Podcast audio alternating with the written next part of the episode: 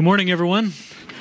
Happy uh, Super Bowl Sunday to all of you uh, today. One of my favorite parts of uh, this whole experience are the lovely, encouraging text messages that um, some of you have already started sending, uh, even to me this week. My favorite so far has been the picture of Bill Belichick in a Philadelphia Eagles maintenance uniform saying, Look, the new maintenance man in the Philadelphia Eagles organization. And um, so I'm sure more will flow uh, this afternoon and especially this evening. But I want to welcome you to Hope Church. Uh, some of you honestly have no idea there's even a game uh, tonight. You don't care anything about the Super Bowl.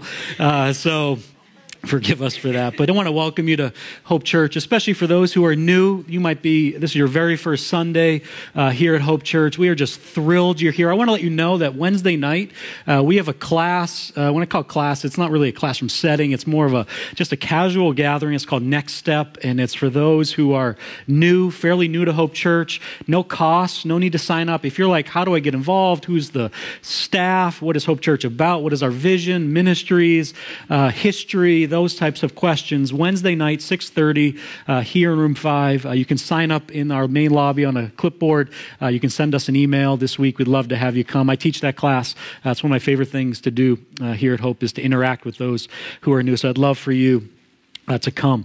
Um, i'd love for you to have your bibles open to matthew chapter 6 matthew chapter 6 um, matthew's in the new testament. It's uh, the first book of the New Testament. The Bible is divided up into two main sections. You have Old Testament, New Testament, and today we're going to be in the book of Matthew, just a few verses in chapter 6. And this morning, we're in our fourth and final week uh, of a four week series thinking about this theme before you uh, uncomfortable. And over these four weeks, we have ventured into uh, what we would call uncomfortable subjects uh, that need to be talked about. And uh, I just want to, we've talked about uh, racism. We talked about the sanctity of life. Uh, last week, we talked about uh, spirit, uh, sexual assault and harassment and abuse. And I just want to say, before we uh, conclude this series, I want to say I have so appreciated the way you have engaged with this series in a variety of ways. One, first, just by showing up.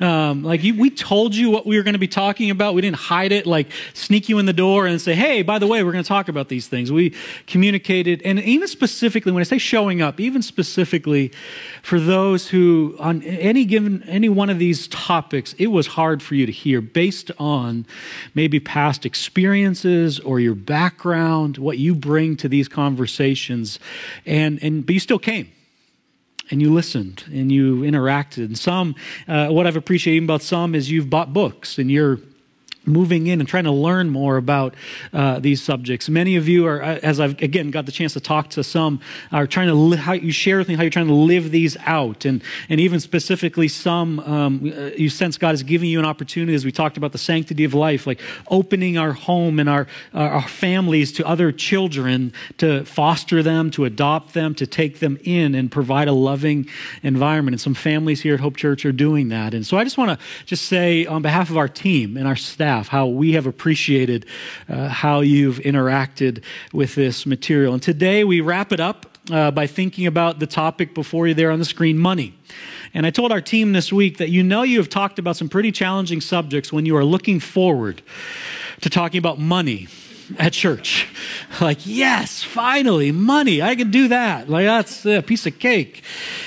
So, when we think about money, again, it's one of those maybe uncomfortable subjects that um, sometimes uh, it, it seems like money and church don't go together, and some might bring an experience to this topic today that's, that's hard. And even as you think of it, you, you might be uh, maybe coming out of a, a, background or a tradition, and, and, or maybe you are exploring church and thinking about getting back into church, and that's why you're here. And, and maybe one of the things that stopped you from going to church, or you, one of the reasons why you left church was maybe the church you were part of, like you felt like that's all they talked about was money, and that's really all they wanted from you uh, was your money. And we all, so we all bring different experiences experiences and backgrounds uh, to this subject of money. But we're not really going to talk about giving, tithing, if you will, uh, here to Hope Church, although that would be appropriate to talk about. But before we get to way, the way we're going to go with money, uh, today. I do want to mention just one new initiative as relates to money, uh, giving even a little bit here at Hope Church. It's a new initiative that we started this year, and it's called the Capital 50 Crew. And what that is, is some of you have heard us talk about this. We, we sent an email out uh, earlier in January. We talked about it at our annual meeting in November. What this Capital 50 crew is, is we are looking, asking for 100 families or individuals to give $50 a month above and beyond their regular tithe, their offering here at Hope Church to our Capital Improvement Fund. And what our capital improvement fund is, is this is the fund that, uh, that we use to pay for larger capital improvements to either our facility, uh, facilities uh, here at Hope Church are grounds. Um, and we have some pretty significant improvements, upgrades, if you will, that repairs uh, that we really want to try to make uh, to our current building and grounds uh, here in 2018. A few of them uh, would be the back part of our building over the women's restroom and our kitchen uh, is a roof that is in very bad shape. And uh, when we get significant rains, this, sometimes there is water coming into the women's restroom and water in our kitchen. And uh, we want to go after that project to repair, make the necessary repairs, uh, replacement to that roof. We're also talking about our parking lot. Those of you who park in our upper parking lot, you have avoided, like the plague, the potholes uh, that uh, run right across kind of by the steps there. And we want to try to take care of those, the major repairs to our parking lot and seal it. We're also talking about adding a storage shed, a larger storage shed to our property. To uh, we don't have much storage here at Hope. So to store things and also some lawn equipment that we're looking to buy. So we're going to be taking care of our own lawn uh, and grounds this year, and we want to need a space to store uh, those pieces of equipment. So those are some of the things that we're talking about this year. So uh, if 100 families uh, gave uh, this extra $50 a month uh, into this capital improvement, it would generate around $60,000, which would cover what we need. You can do this. You can contribute to this fund online. You can contribute through the, uh, the offering envelopes, a check, whatever is more convenient for you. You can do it all at one time. I had a conversation just with someone before the service. Uh, can I do it all at once? Do I have to do it every month? No. You can do it all at once. You can do it quarterly, whatever is easier for you. But we're just inviting those that feel led to do this. Uh, it would help not take budget money or general fund monies to do these major uh, improvements here to our building and facilities. But um, just want to put that out there. And even in a general sense, even beyond just giving to the Capital 50 crew or the Capital Improvement Fund, um, I just want to say on behalf of our entire team, I want to say uh, thank you uh, for how faithfully you give uh, here at Hope Church to support our general fund, missions, Samaritan Fund. Um, I just want to say thank you. And I always think it's important when we talk about money uh, because we all bring different backgrounds and, and experiences and, and to this topic, especially as it relates to church. I want to let you know that none of our staff, our pastors, know what you give. Uh, some of you have been part of churches where that the pastors, the staff know, and and you're communicated to when you're behind, so to speak, on your giving. Um, we don't do that uh, here at Hope. I have no idea. The only family I know what they give is, is our family. That's it. And that's the way it'll stay uh, here at Hope Church. So we just want to let you know that, even practical piece. But just want to say a, a great thank you. Uh, for how faithfully and generously you give uh, here, week after week, month after month, here at Hope Church. So, so we're not talking about giving to Hope Church today. We're talking about, as we think about money, I want us to focus on giving to those in need. I want us to think about giving to what we might call the poor or the needy. 40% of the world's population ekes out an existence on less than $2 a day. 40% of the world's population ekes out an existence on less than $2 a day. And I think we would all acknowledge that poverty, the poor, there's different levels, degrees of it. You go to a third world country, some of you have traveled to third world countries, and you see poverty unlike we will ever see here in any setting, urban context, suburban context here in the United States. Uh, there's a group of high school students and adults who will be traveling in July to Peru, to Trujillo, Peru. Friends, we will see there in Trujillo, Peru, poverty unlike we'll ever see here in the United States.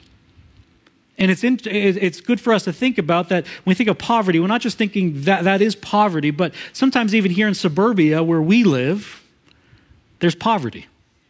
There's people in need. Now, sometimes in our context, in, in sub, the suburban context here, it, it's sometimes masked or it's not as obvious. We don't, we don't maybe walk down our neighborhood and there's people begging for money on the side of the road there's homes and there's apartments and there's cars. There's, there's stuff happening. Sometimes the, the poverty or the need, if you will, is masked. But there's still needs, financial needs here in our context where we live today. And what I want us to think about today is what does it look like for us individually and fa- as a family, as families, to respond to these needs that are around us? Not think organizationally, but, but what does it look like for us as we think of the resources that that we have that have been given uh, to us by God's grace. The resources vary, the amounts we have in our checking accounts and savings accounts and the resources we have and all vary in, in a room this size and people here today.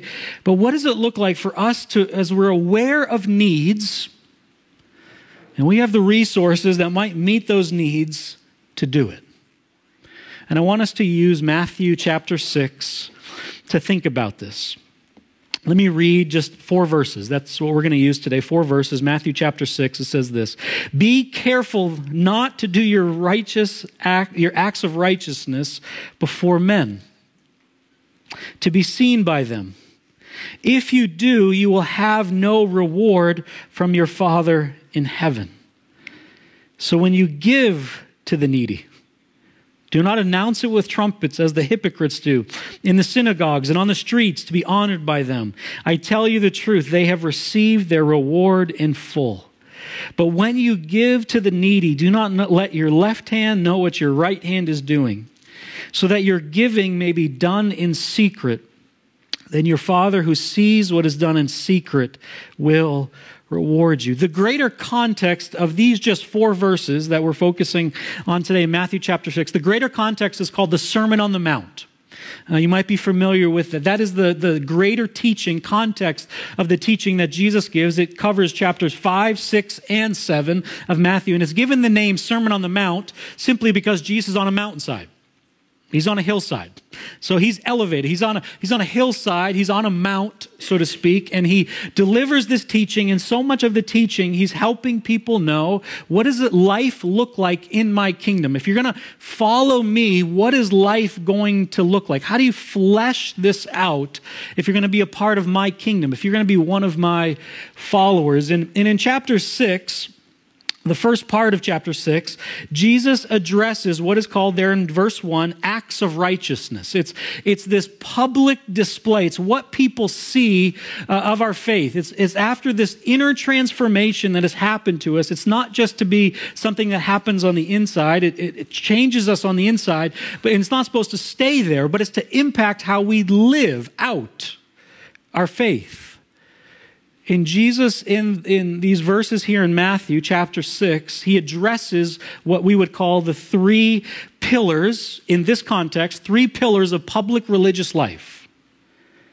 Giving alms to the poor, or alms means mercy, giving to the, uh, those in need, showing mercy through our giving of our resources to the needy. That's the first pillar. The second pillar, again, we're not going to talk about these other two, but is prayer. And the third pillar is fasting.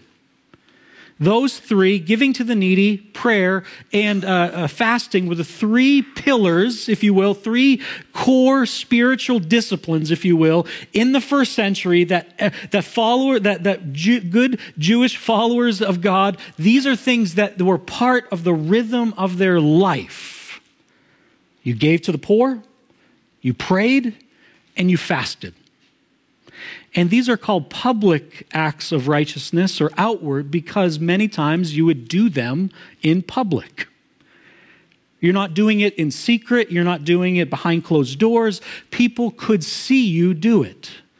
And there's a danger, and we'll talk about this, there's a danger to the public side of our faith why we do whatever we do, why I'm doing this preaching today. What are, what are the motives? Why are we here? Where people see us here today, and what's the motive? It, it's public. And, and Jesus is addressing these public acts of righteousness. And we're just going to focus on the first one giving to the needy. And I just have two points today. That's it. Pretty simple, straightforward outline. We're going to talk first about when you give, and then we're going to talk about why you give. And first, I want us to talk about when. When you give.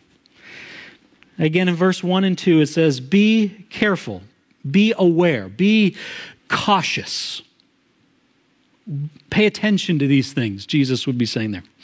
Be careful not to do your acts of righteousness before men. He's not saying never do them. He's not saying, he realizes there is an element of, our, of, of, going, of being public with our faith, that people are going to see us. He's not saying never do it, but he says be aware, be cautious, be aware of the dangers of the public element or aspects of our faith. To be seen by them. And we'll talk more about that on the why side, why we give. If you do, your fa- you will have no reward from your Father in heaven. And then verse 2 So when you give to the needy, do not announce it with trumpets as the hypocrites do in the synagogue and on the streets to be honored by them. I tell you the truth, they have received their reward in full. And we'll get more into the why, but before we get to the why we give, we need to think first about when. When we give giving alms, showing mercy to the poor through our money, resources, was such a part of this culture and the practice of this culture that Jesus doesn't even have to address, you need to do this.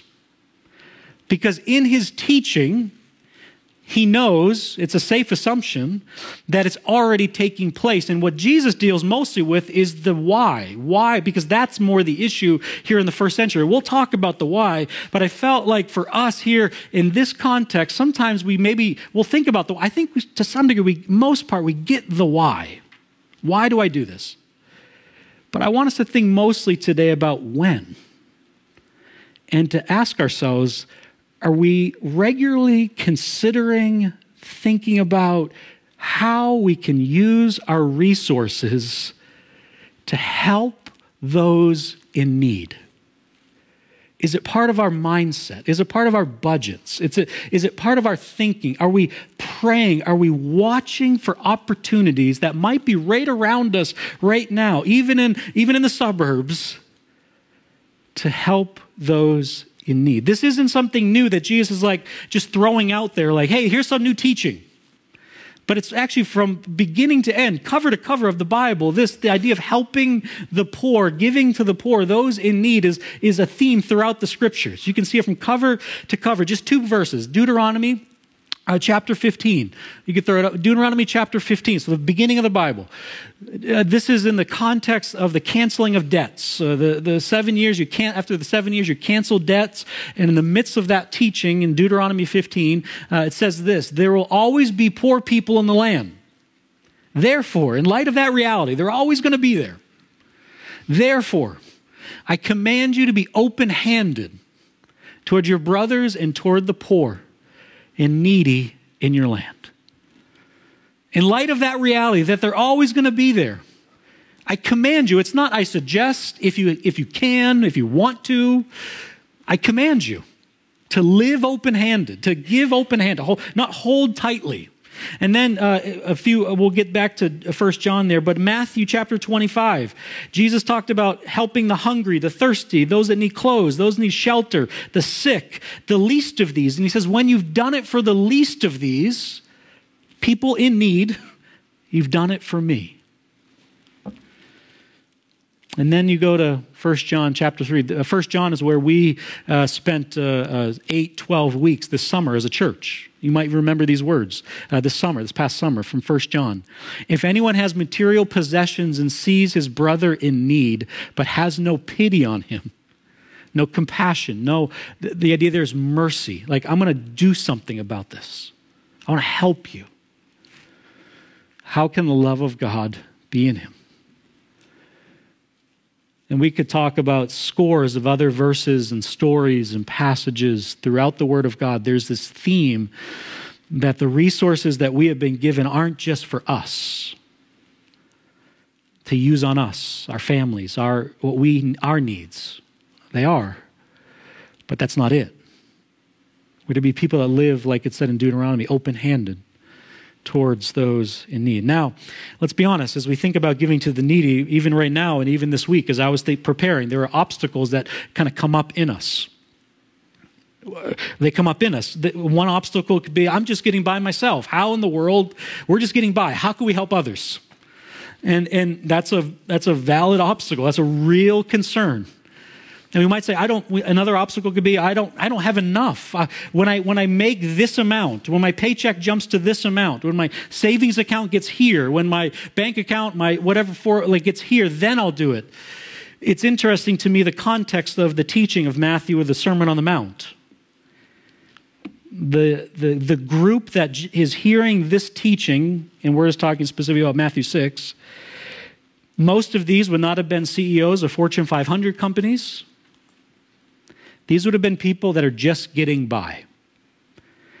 We could use the phrase paycheck to paycheck, but in this context, first century context, Matthew 6 context, it's probably more like day to day, getting by. Like, where are we going to eat today? And Jesus says, when you give to the needy. So there isn't a sense of, well, our income then determines us being able to help. Or as a factor, obviously it is a factor, but it's not something that should prohibit us. And again, as we think about giving to the poor, all the all those in need, um, there are so many thoughts that come to our minds. What would they do with the money? They'd probably misuse it in some way. They'd just go back to that. They'd just be back next month, next week. And some of us bring to this conversation experiences of being burned, so to speak. We have given, and they're back again and they're back again. Or we have loaned family. Some of you have had conversations with some that have had to work through do I loan a family member? Do I help them financially? And you've worked through that and you've given and, and nothing has come back. So, so these, all of these realities come into the equation, come into the conversation, and there's no simple, simple cookie cutter. Eh, do we help this person? Do we help that person? There's no simple formula to work it through. Each case is unique, and each situation is unique. But before we even get to the obstacles, friends, are we even putting ourselves in situations where we have to consider these things? Like, when was the last time you and I really had to consider, do I really, do I, can we help this person? Or family or neighbor or friend and work through the questions. And sometimes we, we start thinking of all the obstacles first before we're even putting ourselves in a situation, in an experience or a, a context where we, we're actually contemplating helping, writing a check, handing someone cash, befriending someone. Jesus doesn't deal with any of that. He just believes, says, you'll be helping when you give to help those in need. And I really want to broaden our perspective today, not just to think about helping with resources to those in need, but I want us to even think about helping with our relationships, our friendships. And, and, and I think we would all admit sometimes the best thing is not to give money or a resource or write a check to throw money at a situation. Sometimes, honestly, that's easier. But I wonder maybe Sometimes God would be asking us to give resources, but I wonder for some, it might be are you willing to offer relationship to someone? And the reason I bring that up is it's interesting how those in poverty view poverty. I came across this story this week that at the end of World War II, the Allies established the World Bank to finance the rebuilding of war torn Europe.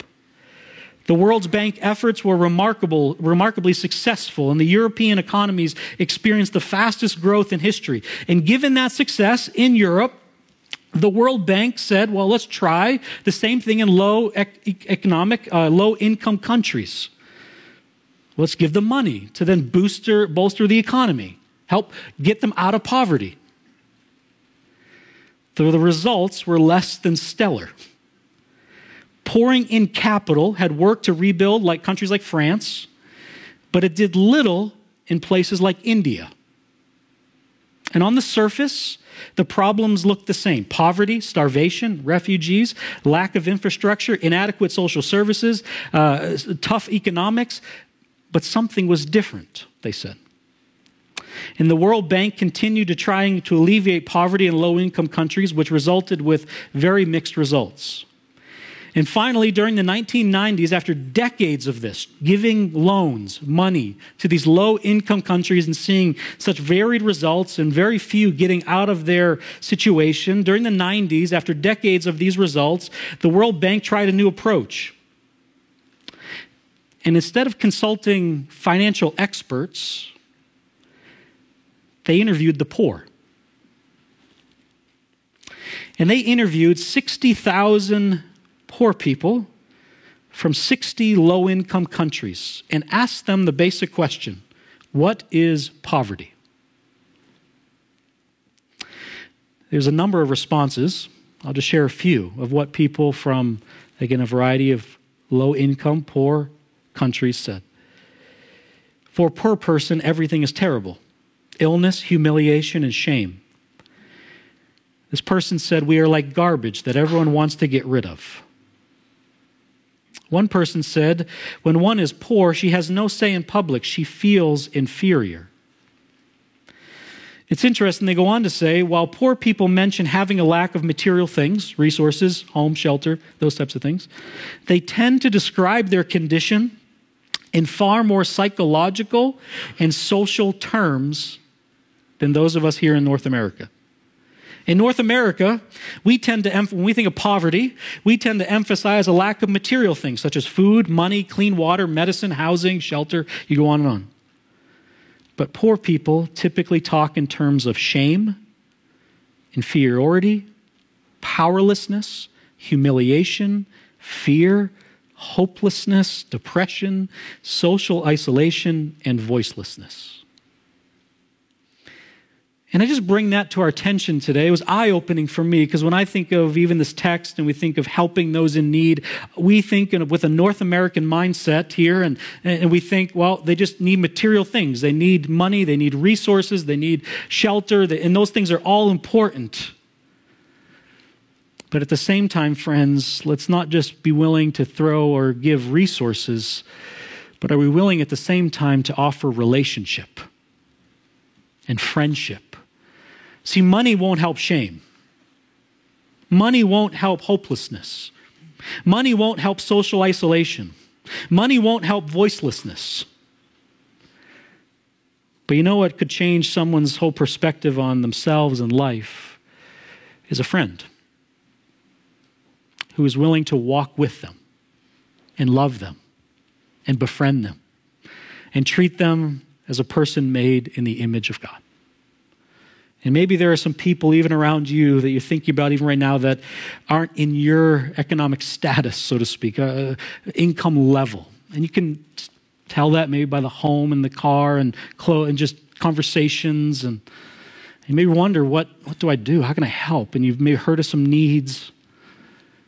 Maybe the greatest thing God is inviting you to do is not write a check, but be a friend and have them into your home and go to their home and just be a friend. So let's be willing to invest both our resources and relationships. And that's more time consuming than anything, even writing a check. So, friends, I want to encourage us to think about when when we give. And let's wrap up by talking about why. Why we give. And again, I think I think the most part uh, we get this. We get the not giving with fanfare, the, the why we give. Again, in verse 1 it says be be careful, be aware not to do your acts of righteousness before men, to be seen by them. Don't don't do these things so people can look, wow, look how much money they are giving out. Look how much money they've donated. Look at the good they're doing so we feel better. And Jesus points out in this first century context, that's what was happening. This pillar, this good uh, pillar, God honoring pillar of giving to the needy, giving to the poor was being misused. It was being misused as a platform to say, look how spiritual, look how great, look how godly I am by the money I am giving to those in need. And in verse 2, it says, so when you give to the needy, do not announce it with trumpets. Now, there's there's some debate. Like, are they really talking about like as people gave money to the poor, a trumpet is being blown? Probably not. But the idea is they are making people aware. Maybe they're clearing their throats a little bit. As in the synagogue, it says, as the hypocrites. The idea of hypocrite is a actor in a play that wears a mask. And they're putting on a mask. They're not being authentic. They're not being real. The motive, they're pretending, if you will, as the hypocrites do in the synagogues. Then the gatherings would have been a place where the poor would have gathered regularly, a place where they knew there's generous people there.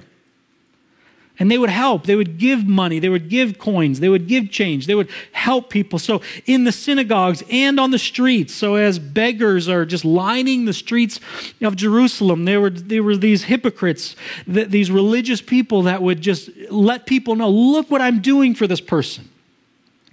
And they would do these things to be seen by men. I tell you, Jesus says, I tell you the truth, they have received their reward in full. So, how do we combat the, the pride that can easily well up in any one of us to say, Look what I'm doing. Specifically as it relates to giving to the poor. But when you give to the needy, don't let your left hand know what your right hand is doing so that your giving may be done in secret. That's the heart behind that, that imagery there. Don't let your left, obviously, your left hand is going to know what your right is, but the idea of is just the secrecy. It's so secret. You, you don't, you do it with such low fanfare that no, you don't even know what you're doing, so to speak, that your left hand doesn't even know that your right hand's giving something and you're not doing it for the applause, so that your giving may be done in secret, then your Father who sees, and throughout this passage, is your Father sees what you're doing in secret, praying in secret, fasting in secret, giving in secret. Your Father sees what is done. There's a reward, there's a blessing, and we don't get specifically like what the reward is. Some of us want, like, give me the tangible. What is that reward? But I believe there's the rewards, there's blessings that God would give us as we even think and care and tangibly give our resources and relationships with poor. There are rewards that God wants to give us even in this life because He sees what is done in secret and He rewards us. Why we do what we do matters. Why you and I help someone in need matters. And even I believe it's so appropriate that we took communion today before even this sermon, before this message, because we were reminded of the grace and mercy that we have been shown. Why do we help those in need? Friends, because we're all broken. We might have a larger home and more cars, and our bank accounts might have more income, more money. Our savings accounts might have more than what the person we're trying to help does. But, friends, we are all broken people. And I believe out of what God has already done for us, we show mercy. And I believe in one of the ways we can show mercy is by those opportunities God would give us, being led by Him to help those in need, both with our resources and our relationship. We don't give for fanfare, we don't give for praise, we don't give for the accolades. We give because God has first given to us, and we help others. So let's just wrap up by talking about how do we take this beyond Sunday? How do we take it beyond today? Just three quick thoughts. First, debt. Debt. One of the practical steps for you and I that we might have to address is debt. If we are even going to consider helping people financially, some of us, we are just burdened, overloaded, inundated with debt. One article I read this week said that the average American household carries $15,000 in credit card debt. The average household in the United States carries $15,000, just in credit card. There, there's a safe debt of house and car and those investments, but like the, the consumer debt, friends, is off the charts. And if we are going to be people that are even thinking about others, we first have to bring in, rein in maybe our spending, and maybe take care of some debt that is just handcuffing us. And I'm thankful there's a number even going through the financial peace course and learning how to take care of debt and giving and managing their finances and all of that, that we have to think about debt and taking care of it, intentionally taking care of it. Intentionality. And what I mean by this is I want to encourage us to be strategic. This isn't something I, I think we just, just like, spont- it can be a spontaneous, spontaneous thing that happens, but I want to encourage us to be strategic. That could mean for some of us, we have to, maybe first you have to have a budget. Here's my income. Here's how I'm going to budget. And then maybe part of that budget is say, okay, what could we do this month as a family, as an individual? Say, okay, let's set aside $20 and let's set aside $20 each week, each month, whatever it might be to say, and then say, God, we're just going to wait and see maybe the needs that'll pop up around us, and we might be able to bless that person or that family or that person in our kid's school or neighbor. But, but there's a strategic effort. Another way we can think about this too, being strategic, is when you and I are traveling into places where we know we're going to see maybe someone on the side of the road begging, we prepare for that. And maybe it's not money. When Lori and I and our kids go to Edgewater uh, Beach, Edgewater Park, uh, we usually take 71 to get off at Denison and, and take going from there. And I'd say nine times out of 10, we get off on Denison, off 71. There is a person standing right at that light we get off begging for food and money, money. And he usually has a sign. And I have thought so many times, why don't we, we just bring extra food with us? We know he's going to be there. I probably don't want to give him 20 bucks, but I'm going to hand him a bag of food. And when you and I are making trips into places where we know this is going to be reality, we plan ahead. And I think even for us have, that have kids still in the house, it shows our kids this is important to us. We want to help take care of those in need. And then lastly, relationships. And this brings us back to what we talked about earlier. We talked about racism a few weeks ago. We talked about listening and learning from those who have different experiences than us. And sometimes we look at those who are in poverty or poor, we can sometimes tell their story. This is why they're in that situation. And I would say poverty is a combination of both personal decisions and systemic issues. And it's usually not one or the other, it's usually both and. Decisions someone has made, a family has made, and systemic issues that are complicating that. But we can, without knowing, we can sometimes fill in the blanks and tell the stories. And, and I would encourage us to be those that, instead of filling in the blanks, are willing to befriend and have relationships and friendships. And that takes more time and energy. But I believe long term, friends, it is one of the most loving things we can do. So, might we even consider relationships? And I'm not saying you befriend someone, you go up to them tomorrow and say, Well, you know what? I know you're poor and I'd like to be your friend. Please don't do that. My pastor told me to befriend you because I know you're poor. Please don't do that. But, friends, if you think about people, maybe in your context, neighborhood, workplace, that you don't naturally maybe hang out with or talk with, but you just kind of know like there are some needs there. Maybe this is the message you need to hear to say, you know what, I'm just going to mean befriend them and start slowly building a relationship. I want to just throw back up as we wrap up Deuteronomy and First John. Again, just to be reminded as I, as I pray for us, there will always be the poor in the land. That's reality. Still, thousands of years later.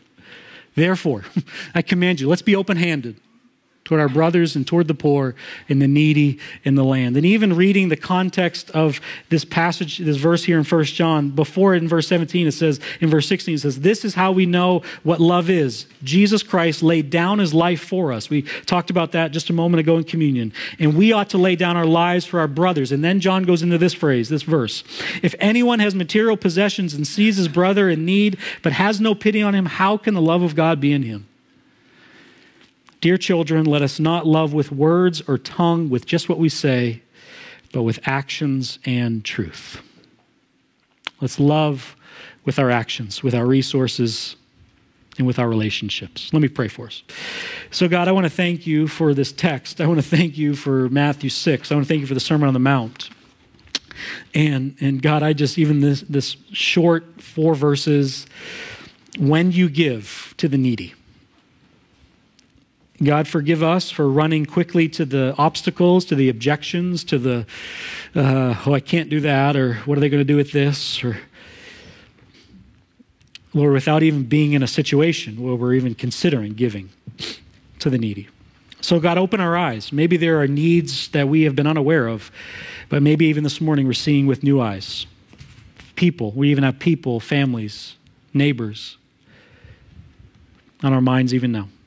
God, give us wisdom as we think about stewarding our resources. Help us take care of debt, to not consume so much that we just can't even think about helping anyone else. And Lord, I pray you would always check our motives. Why? Why are we doing this? That the why matters. And would we never do it for the praise or accolades or the applause, but do it because you first have given to us so, so much mercy and grace that we We do, we show it in a number of ways. We show hope in a number of ways, show kindness and love in a number of ways. And one of the ways is through helping, tangibly helping with our resources, our relationships, our time. So help us, God, to live this out. In your name we pray these things. Amen.